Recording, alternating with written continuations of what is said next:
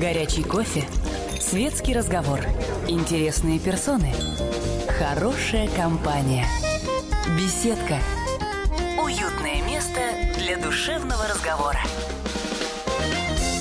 Здравствуйте. Позвонить в беседку «Комсомольской правды» вы можете по телефону прямого эфира 8 800 200 ровно 9702. И на ваши вопросы сегодня ответит психолог, психотерапевт и мастер интеллектуальных игр Ирина Борисовна Морозовская. Ира, здравствуй. Поскольку мы знакомы уже почти три десятка лет, то, естественно, будем все-таки друг друга и в эфире называть не по имени-отчеству. Здравствуй, Толик. Я всегда рада тебя видеть, а уж здесь вот. всегда интересно. Ну, тем более, что у нас за все эти три десятилетия не исчерпались темы для беседы, но я так думаю, что сегодня мы будем говорить о тех проблемах, которые характерны для больших городов, и чем город больше, тем больше его проблемы. Я имею в виду, э, ну, то есть я-то, говоря о проблемах мегаполиса, имею в виду прежде всего проблемы чисто технические, как э, проехать и так далее. Но я знаю, что ты э, сталкиваешься у своих клиентов с психологическими проблемами, не менее характерными для мегаполиса. Да, и чем он крупнее, то есть чем больше соответствует названию мегаполис, тем характернее, я бы сказала, профессионально работы, возникающие у меня, кроме самых обычных. Вот. Э, э, мне кажется, что огромная скученность людей – на небольшой площади, с одной стороны, создает удобство контакта всего совсем в пределах пары часов, а с другой стороны, за это дороговато приходится платить нашей, э, наступая на нашу самую биологическую природу. А она в том, чтобы у каждого было свое пространство и его границы, которые человек так явственно ощущает где-то от полуметра, там, сантиметров 80 от себя. И когда другие люди э, там находятся, то есть э, множественно человеку становится неуютно, нехорошо, он не просто уходит в себя, он э, натирает как бы мозоли на всем себе. Ну, судя по тому, что нам уже звонят, э, проблема ага. действительно актуальная. Андрей, здравствуйте. Добрый день. Добрый Очень день. рад, что могу познакомиться лично, пообщаться с такими известными умными людьми. Хотел э, задать такой вопрос касательно проблемы мегаполиса. Э, если рассматривать мегаполисы и города-спутники, которые находятся вокруг, то лично, на мой взгляд, удобнее жить в спутнике, когда рядом с тобой вроде бы и есть вся инфраструктура, которая есть в большом городе, который рядом со мной, например, Екатеринбург. Вот. Но в то же время ты не тратишь каждый день по 2-3 часа своей жизни, которая, как известно, очень коротка, на передвижение, на участие в наших несовершенных технологических процессах, которых в большом городе гораздо больше. Я имею в виду пробки, и прочее, что накапливают агрессию внутри людей. Как вы я с вами согласна, потому что мои екатеринбургские друзья предпочитают жить в Первоуральске. Ну, а я по опыту своей единственной поездки в Первоуральск могу сказать, что там, конечно, хорошо при одном условии, что ты найдешь себе работу в том же Первоуральске – но... Э... Нет, оттуда ехать недалеко, Толь. Я вот э, потом за кадром могу рассказать, как живет эта семья моих ну, друзей. Ну, нет, я верю. Мужчина ездит Просто, на работу. Э, у меня под боком... Же. Просто я-то в Москве, и у меня под боком э, города-спутники Москвы. э, типа Красногорска, Мытищ. И вот я знаю, что, во-первых, живущие в Красногорске сталкиваются с теми же транспортными проблемами, что и живущие в Тушине, где я. А если отъехать подальше, скажем, в Зеленоград, который вообще числится округом Москвы, то там транспортные проблемы вообще дикие. Не зря же сейчас наконец-то начинают строить дублер Ленинградского шоссе. В общем, боюсь, что э, город-спутник э, либо становится просто физически частью мегаполиса и начинает испытывать проблемы мегаполиса, либо рано или поздно сталкивается э, с транспортной недосягаемостью. Вот. Ну а приводит это то ли к тому, что люди не только тратят время в транспорте, но выгорают и меньше своих сил, и так на работе уходящих, доносят в семью своим детям. То есть для меня побочный неприятный эффект всей этой жизни прежде всего в следующем поколении, вот в недостаче тепла и внимания всего достающегося детям.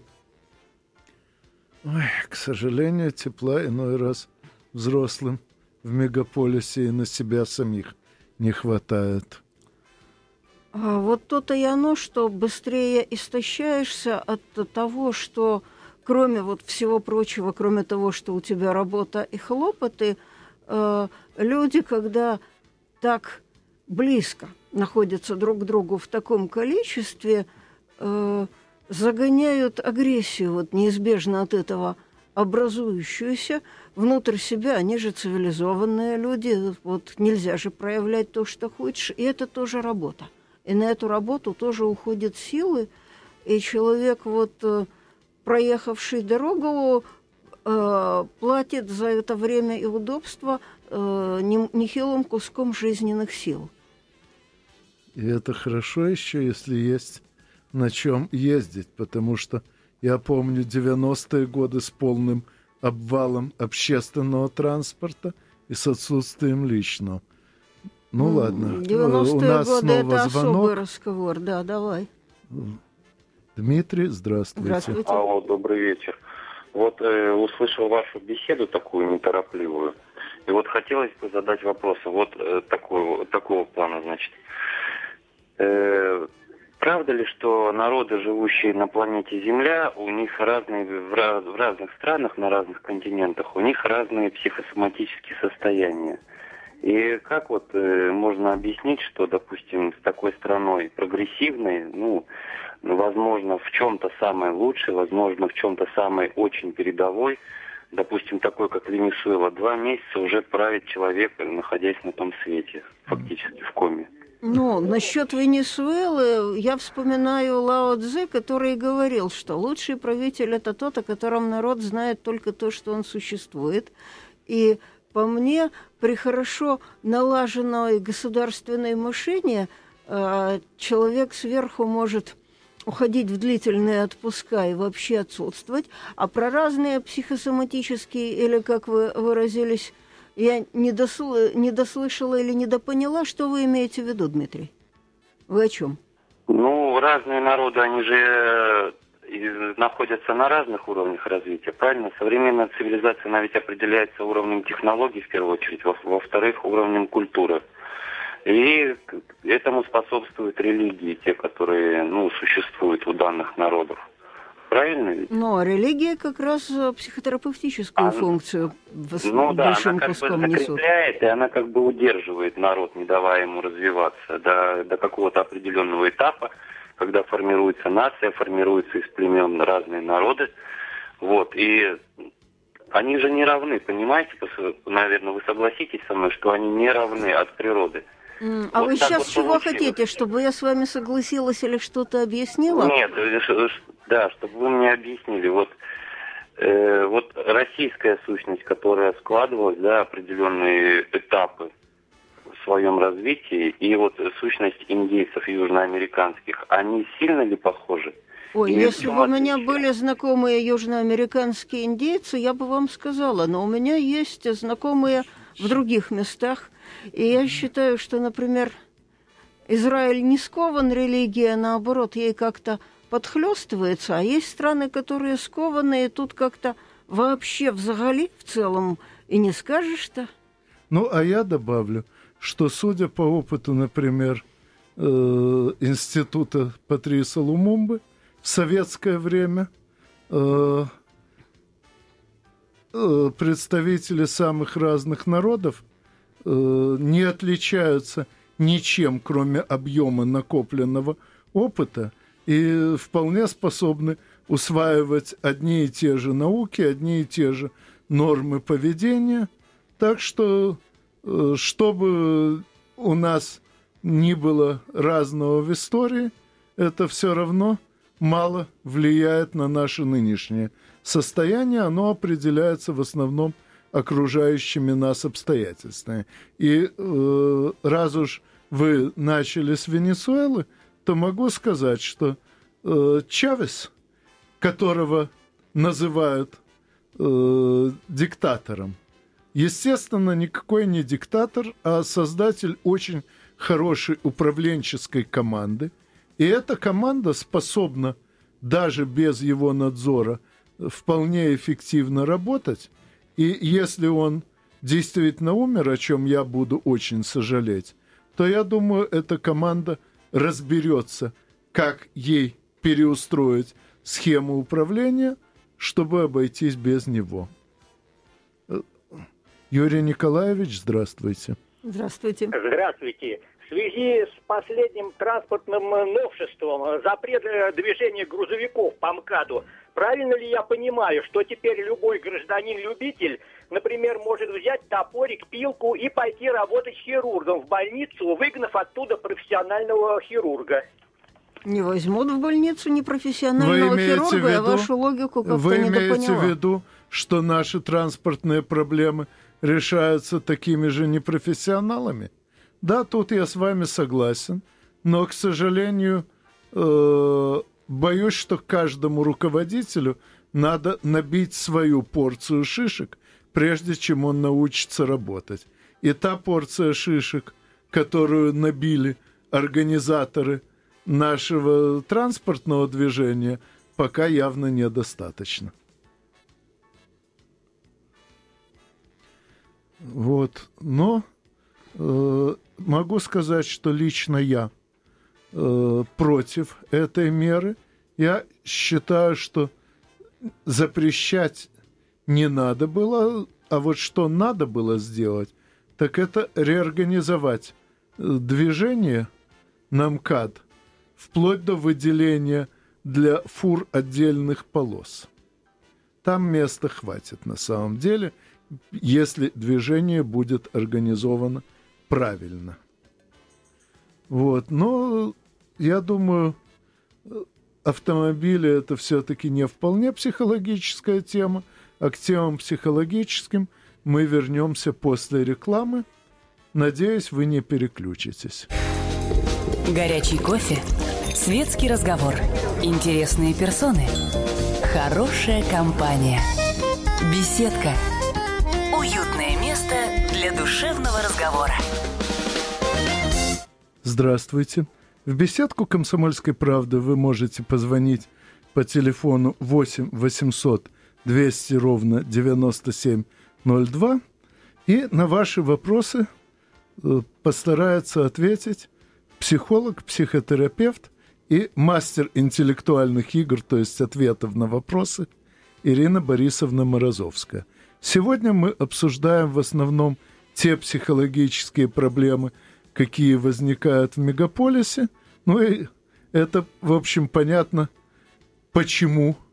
Потому что Э, Ира довольно регулярно приезжает в Москву именно для того, чтобы бороться с этими самыми проблемами, возникающими у многих ее знакомых. Ну, бороться это громко сказано, а попытаться как-то найти выход, что ли, к более подходящей для них жизни, потому что э, большой город задает свой темп и ритм жизни, а у каждого человеческого организма он свой, и каждый из нас имеет встроенную единицу времени, вот как часы в любом мобильном компьютере, и она отличается от той секунды, которая в часах. И, соответственно, то, как человек живет, хорошо, когда э, согласуется с его собственными единицами времени, тогда он э, живет продуктивно, мирно внутри себя, меньше болеет и больше доволен жизнью. А вот если живет он по навязанному ритму, который сильно отличается от собственного, тут начинаются всевозможные э, неприятности, душевная маята, тоска, хандра, вот э, жалоба непонятно на что, пока оно еще не стало серьезной болезнью, которая позволит человеку полежать, полежать.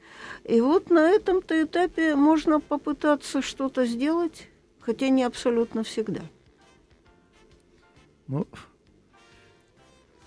так, у нас очередной звонок. Мария Николаевна, если да, я правильно да. расслышал. Здравствуйте. О, наконец-то женский звонок. Впервые да, за все передачи дождались. Добрый день. Добрый. Добрый день. Здравствуйте. Алло, меня слышно? Да, да я, мы вас слышим. Э, знаете, у меня такой вопрос. Значит, вот вы говорите все там о хорошей жизни, автомобили, как там ездят. Лично мое мнение, что вреднее ничего этих автомобилей вообще э, ничего не существует. Это сплошной смог от них и сплошная гадость, сплошные пробки. А вот ходить пешком, вы посмотрите, что стало с Москвой. Она вся загажена собаками. И у вас даже ни, ни у кого нет э, на это ни, ни одного слова. Вот выйдите с ребенком, что вы увидите? Знаете, ну, в Москве у меня ребенок есть, хуже того, и собака тоже есть у этого ребенка. А, у ну, меня старшая ну, внучка. Но мы подбираем за ней какашки, когда гуляем. Ну, Наверное, мы нетипичные люди. В чем это вы подбираете, в чем я очень сомневаюсь. А вот понимаете? видите, знаете, я вас могу пригласить на прогулку, если вот телефон с нами я юдит. Знаю, у нас, у нас полно, полно собак, и никто за ничего не, под, не подбирает. Нужен закон. Закон и, и надзор за этим законом. Вот что нужно. А вы только, знаете, насчет пробок рассуждаете. Понятно. И, и, ну, и смею вас заверить, закон тут э, не поможет. Единственный закон, который позволил бы действительно сократить поголовье собак в большом городе, это закон о массовом отстреле их. Вы хотели бы попасть под шальную пулю. Я Толик, тоже я не буду хочу. против, потому что собака это как раз и любые домашние животные мощнейшие антистрессовые вещи. Вот ну, насчет Ира, лучшей уборки всего, что они производят, идет, я буду Тут за. речь идет еще и об одичавших собаках, которых в мегаполисе, к сожалению, ну... всегда много. Ну что я могу сказать? Что всегда одни проблемы мы убираем, другие возникают взамен. Беспроблемной жизни не будет. Андрей, здравствуйте. Еще раз добрый день, Анатолий. Раз уже зашла речь о психологической составляющей данного вопроса, то хотел бы спросить ваше мнение по такому вопросу. Каждый день э, мне не дает покоя самая главная и важная мысль, в чем смысл жизни человека. Mm. Ну, личностная и социальная составляющая, по моему мнению, разнятся. И я вижу ключ всех проблем, не только проблем в мегаполисе, не только проблем пробок, но и практически большинства проблем человечества в том, что оно не понимает социальный смысл жизни человека. А он не социальный, он индивидуальный, знаете, при том у каждого свой. То есть насчет того, что этот вопрос существенный, пока не нашел на него себе персональный ответ, я согласна. И есть целое подразделение, э, отрасль психотерапии, она называется логотерапия, и ее создал Виктор Франкл, переживший концлагерь. Он Э, уверен был, и это правда, что человек может пережить практически все, что угодно, если ощущает смысл своей жизни и проживает. Но я думаю, что смысл человека действительно, во-первых, у каждого свой, во-вторых, он не социальный, а персональный, а социальная структура дает инструменты и средства к существованию. В-третьих, если человеку как-то э, неуютно от того, что он не понимает, вот тут есть прямой смысл обратиться к специалистам нашего жанра, потому что это поиск смысла – это совершенно отдельная отрасль, и, как правило, его таки находишь. Андрей, здравствуйте. Разрешите с вами не согласиться. По-моему, все гораздо проще обстоит. А, социальный смысл на самом деле присутствует у каждого человека. По-моему, это представляет собой а, некую систему объединения всех людей на интеллектуальном уровне. Вот не соглашусь. Это при том, что я вот человек вполне интеллектуально развитый и нахожусь в объединениях с другими людьми, но мне кажется, что как смысл это как-то удивительно бедно звучит, что это полезная штука, но она не может быть смыслом. Олег, здравствуйте. Добрый вечер. Добрый вечер. Я, заяд... я старый человек, мне скоро 80. Я заядлый курильщик. И я тут послушал очень мудрую передачу Нарусовой. И даже в прямом эфире мы с ней, так сказать, несколько поспорили. Забота о некурящих – это святое дело. Я никогда не буду курить в присутствии женщины или ребенка э, в компании, где не курит. Но почему ограничивают мои права? То есть повышают цены на сигареты. Я отказался уже от фруктов. А курить я буду, все равно буду. Почему в Сочи, в Лазаревском на улицах стоят красивые будки, где есть э, скамеечки, пепельницы, и написано место для курения.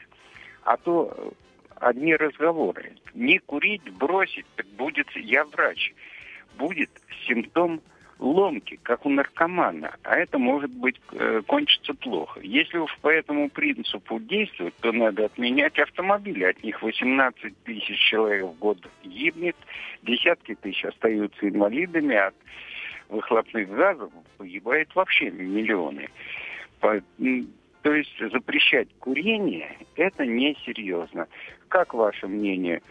Понятно. Вот вот. Мое мнение согласно с вами, что не только запрещать несерьезно, но курящим должны быть оборудованы комфортные, а не э, неприятные места, потому что если человек захочет бросить курить, то он захочет, к этому нельзя вынудить силой. Но про цены на сигареты э, я видела, что во многих э, цивилизованных странах э, цены э, кажутся мне очень высокими, и вот это уже право государства зарабатывать на слабостях своих граждан, вот, э, причем на том, что ни хлеб, ни молоко, это, к сожалению, право государства, на которое можно жаловаться, и, наверное, надо вот социальными, а не психологическими способами. Вот, про вас, Олег, я думаю, что раз вы дожили врачом и курильщиком до такого возраста, значит, оно уже так встроилось в метаболизм, и понятно, что Ничего с этим ну, особого а я... не поделаешь. У меня подружки на электронные сигареты э, Кстати, перешли, электронные им это сигареты, нравится. электронные Говорят, сигареты в новом законе также запрещаются. И это показывает, что закон этот, хотя изначально целью его принятия объявили защиту некурящих, он нацелен именно на курящих, причем нацелен без разбору – Электронные сигареты, как ни крути, несравненно менее опасны, чем обычные, и, соответственно, закон с названием о защите от последствий употребления табака э, это закон, мягко говоря, не вполне оправдывающий свое название. Единственное, на что пока можно надеяться, это на формулу Михаила Евграфовича Салтыкова, он же Николай Щедрин. Свирепость законов российских умягчается единственно необязательностью соблюдения он их. Дмитрий, здравствуйте. Здравствуйте. Здравствуйте. Я случайно э, включил канал, я никогда не был на вашей волне. Я хотел бы вот... У меня есть такой вопрос, я сам, наверное, 70, я 70-х годов рождения, то есть это 73-го года, у меня двое детей. Вот. И у меня вот э, часто задумываюсь о таких вещах, что э, у меня дети растут, да, и я понимаю, что я их не смогу воспитать так, как меня воспитывали родители. По той причине, что ну, окружающий мир, он на самом деле, он изменился, да, и а, иногда возникают такие спорные, э, даже не могу сказать, э, иногда тоже так, как воспитали меня родители, да, они сейчас идут как бы в разрез, потому что этого или этого нет, или это давно забытое. Вот э, не подскажете вот вообще э, не знаю, я, я правильно думаю или нет. не знаю, даже я не могу даже точно задать вопрос. Вы знаете, э, я могу э, поделиться с вами собственными принципами воспитания детей, и это коротко, потому что их всего три. Было бы больше, я бы уже забывала и сбивалась. И скажу, что действительно, так как вас воспитывали родители, вы своих детей воспитать не можете, времена изменились, да и не надо. Но есть какие-то вещи абсолютные, которые нужны детям, вот как младенца надо кормить молоком, лучше грудным, так есть то, что должно быть, а вокруг этого может э, все меняться. Вот э, что родитель должен ребенку, это всяческую поддержку э, того, что затевает ребенок и что он может делать. То есть в идеале, конечно, это вот любовь, тепло, нежность, ласка, тискать руками, тискать, бороться, вот живой контакт. А, но хотя бы поддержку. То есть принципы моего воспитания первые. Если что-то ребенку было пообещано, это не может быть отнято в наказании. Можно только передоговориться, если у вас нету сейчас средств, времени, сил выполнять. Вот. А, второй принцип для меня э, это поддержка непонятного с ребенком. Точнее, второй принцип, если ребенок пришел, чтобы его пожалели, говорю, любого возраста ребенок, у меня старшие ребенки уже абсолютно взрослые. Если пришел на что-то пожаловаться, даже если сам виноват, но хочет, чтобы пожалели, сначала пожалеть и потом пожалеть, и уже только когда нажалеется, э, начинать разбор полетов с тем, чтобы разбираться там, как избежать и прочее. То есть, если пришел за сочувствием, то сначала сочувствовать, даже если э, сам себе виноват. И третье, поддерживать в непонятном. Э, этот самый интересный принцип, потому что э, понятно, что есть вещи, которые мы одобряем, и их будем, естественно, Второе, есть вещи, которые мы не одобряем, они разрушительные, никто не обрадуется, если ребенок э, наркотики начнет употреблять. Но сейчас образуется все время новое, и большинство затей наших детей, многие из них нам непонятны. Так вот, поддерживать в этом самом непонятном с большой вероятностью в нем и есть их будущее. Новые профессии и все такое. Вот, собственно, то, что я могу сказать коротко и по делу. И еще выходят новые хорошие книги. Вот последнее, что я купила, книга Марии Ирины Млодик э, книга для неидеальных родителей, потому что времена меняются, условия меняются, под них, соответственно, пишется новая литература и разрабатываются какие-то новые, тоже более удачные возможности.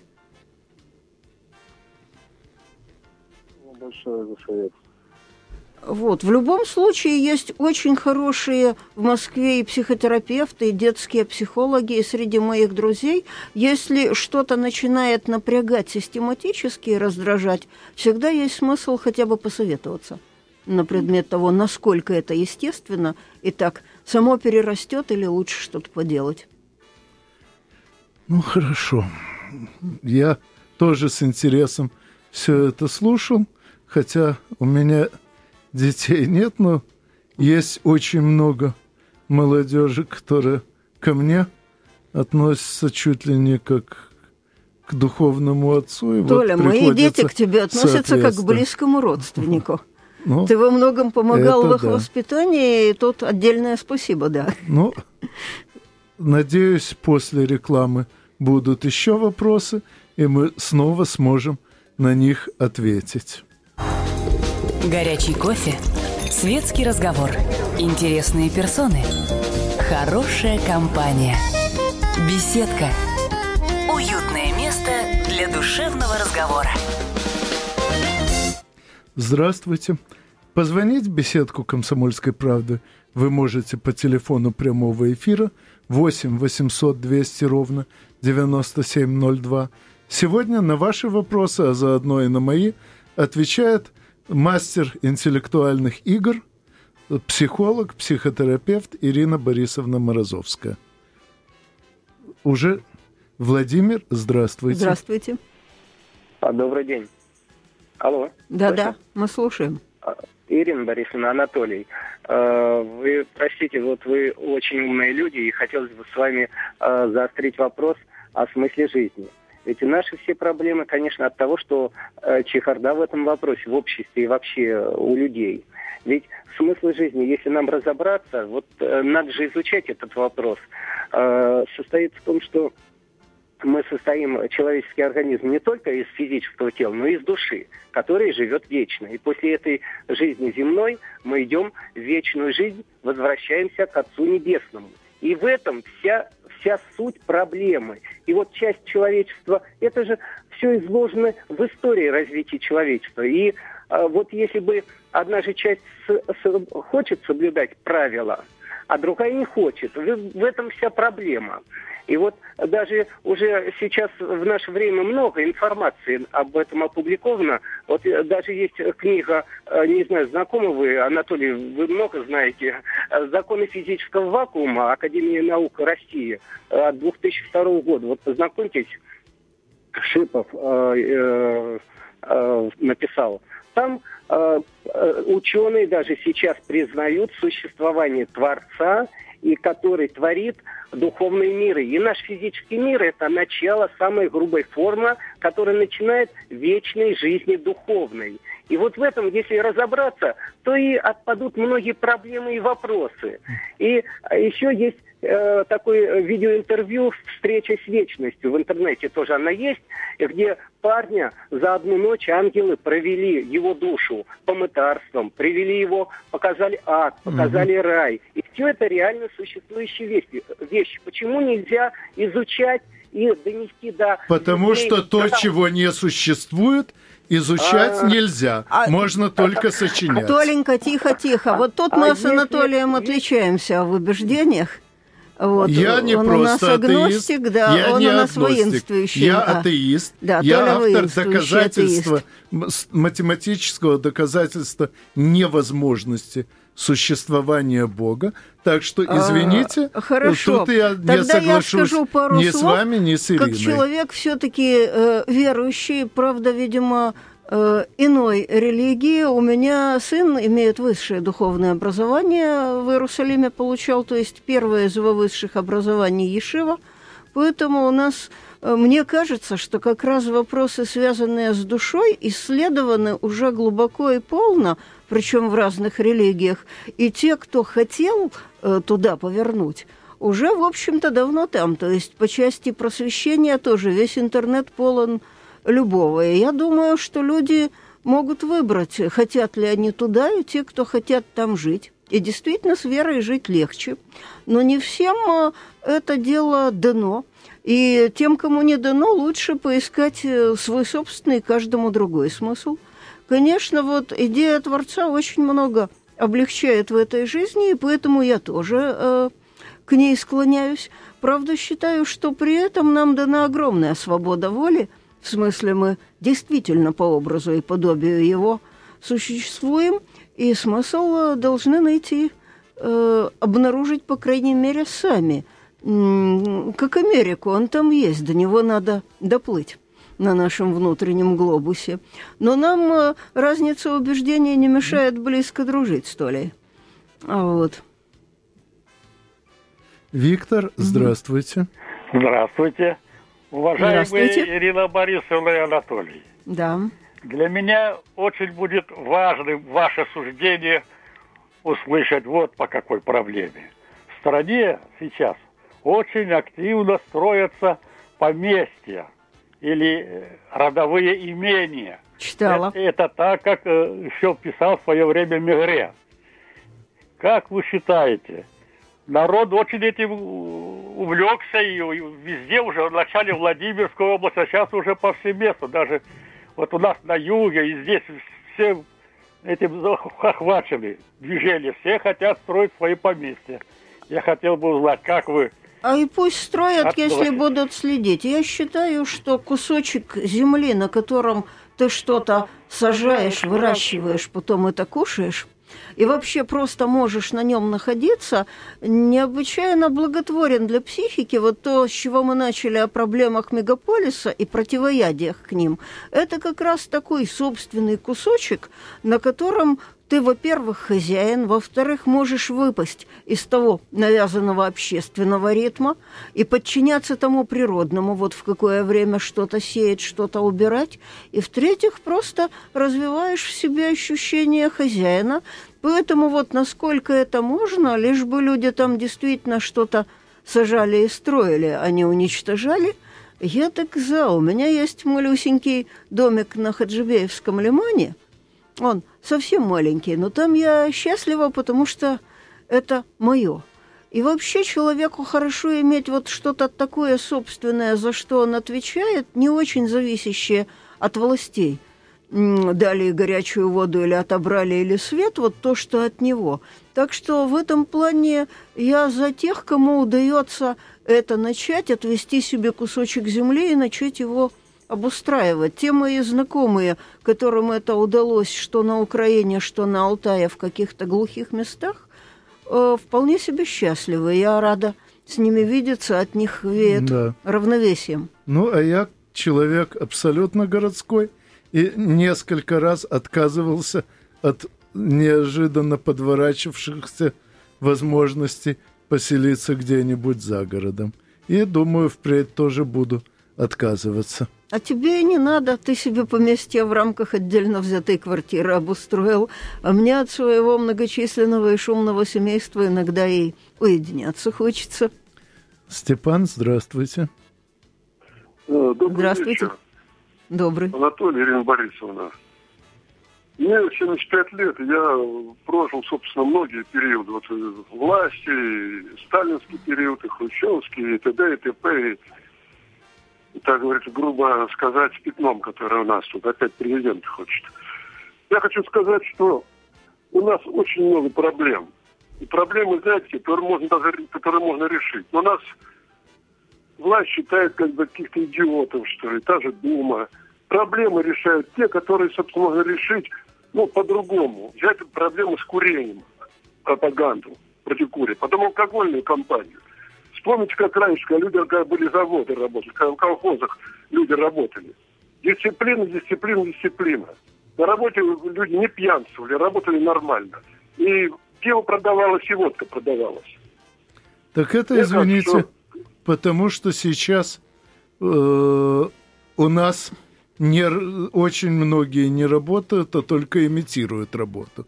Причем начиная, к сожалению, с высшей школы экономики, где учат всему, кроме экономики, и со всех ее выпускников, включая многих членов нынешнего правительства, топ-менеджеров и прочих уважаемых самими собой людьми. Людей, извините. Такую ахинею несут. Такую ахинею. Возьмите на Кубу.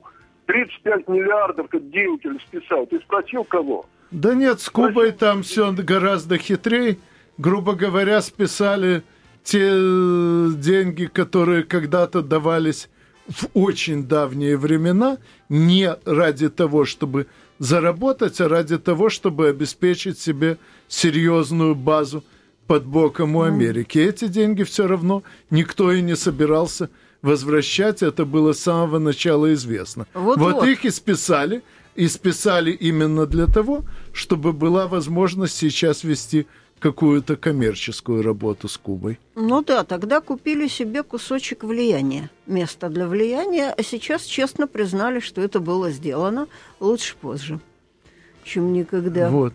Ну а что касается сравнения нашей жизни с тогдашней, к сожалению, сейчас э, мы уже перешли на новый режим жизни, и даже после 2000 2020 года, когда будет строиться новый социализм, он будет совершенно не похож на старый.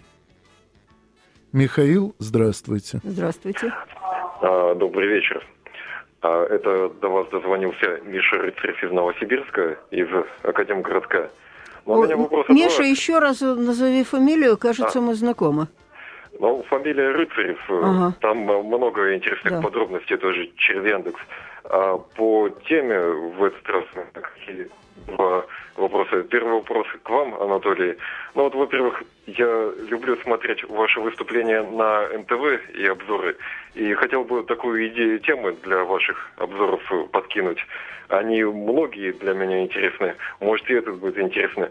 Вот насчет политических обзоров вы ну, там разное, когда обозреваете, вот сможете ли что-нибудь рассказать интересное про особенности и жизни, и бизнеса в Туркмении, потому что страна Понятно. наиболее закрыта. Нет, туда... к сожалению, пока у меня нет на сей счет никаких сведений, которые стоило бы выносить в эфир. И еще один очень коротенький вопрос задайте, потому что у нас уже заканчивается время. Мне, а, да, скажу, ну... что очень люблю Академгородок, я там жила не раз. Да, слушаю. Ну, я в микрорайоне Чайс такой, там я живу. А психотерапевтический вопрос. Вот у меня есть материалы, которые в вашей газете тоже хорошо бы туда вписались, но я только в группе во ВКонтакте это немножко писал. Вот по, у, у нас был в городе такой уникальный случай. Почти год назад в очередной раз сюда приезжал Кашпировский. И вот про то, как я с ним пообщался живьем и как Ой. он на меня прореагировал. Вот общались ли вы с ним э, сами? Что Нет, Нет с Анатолием не я не общалась. У вас э, есть замечательные психологи в Академгородке, например, профессор Рима Ефимкина. Если это вдруг чего, она профессор по психодраме, я бы Риму посоветовала найти поисковиком в два счета. Да.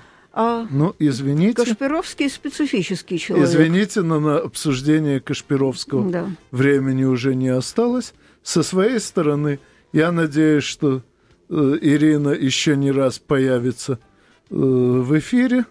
Каждый раз, собственно, когда будет приезжать в Москву, я буду ее сюда приглашать. Ну, а с вами мы услышимся через неделю. До встречи в беседке радиостанции «Комсомольская правда». До свидания, всего доброго, было очень интересно сегодня. Беседка. Беседка. Уютное место для душевного разговора.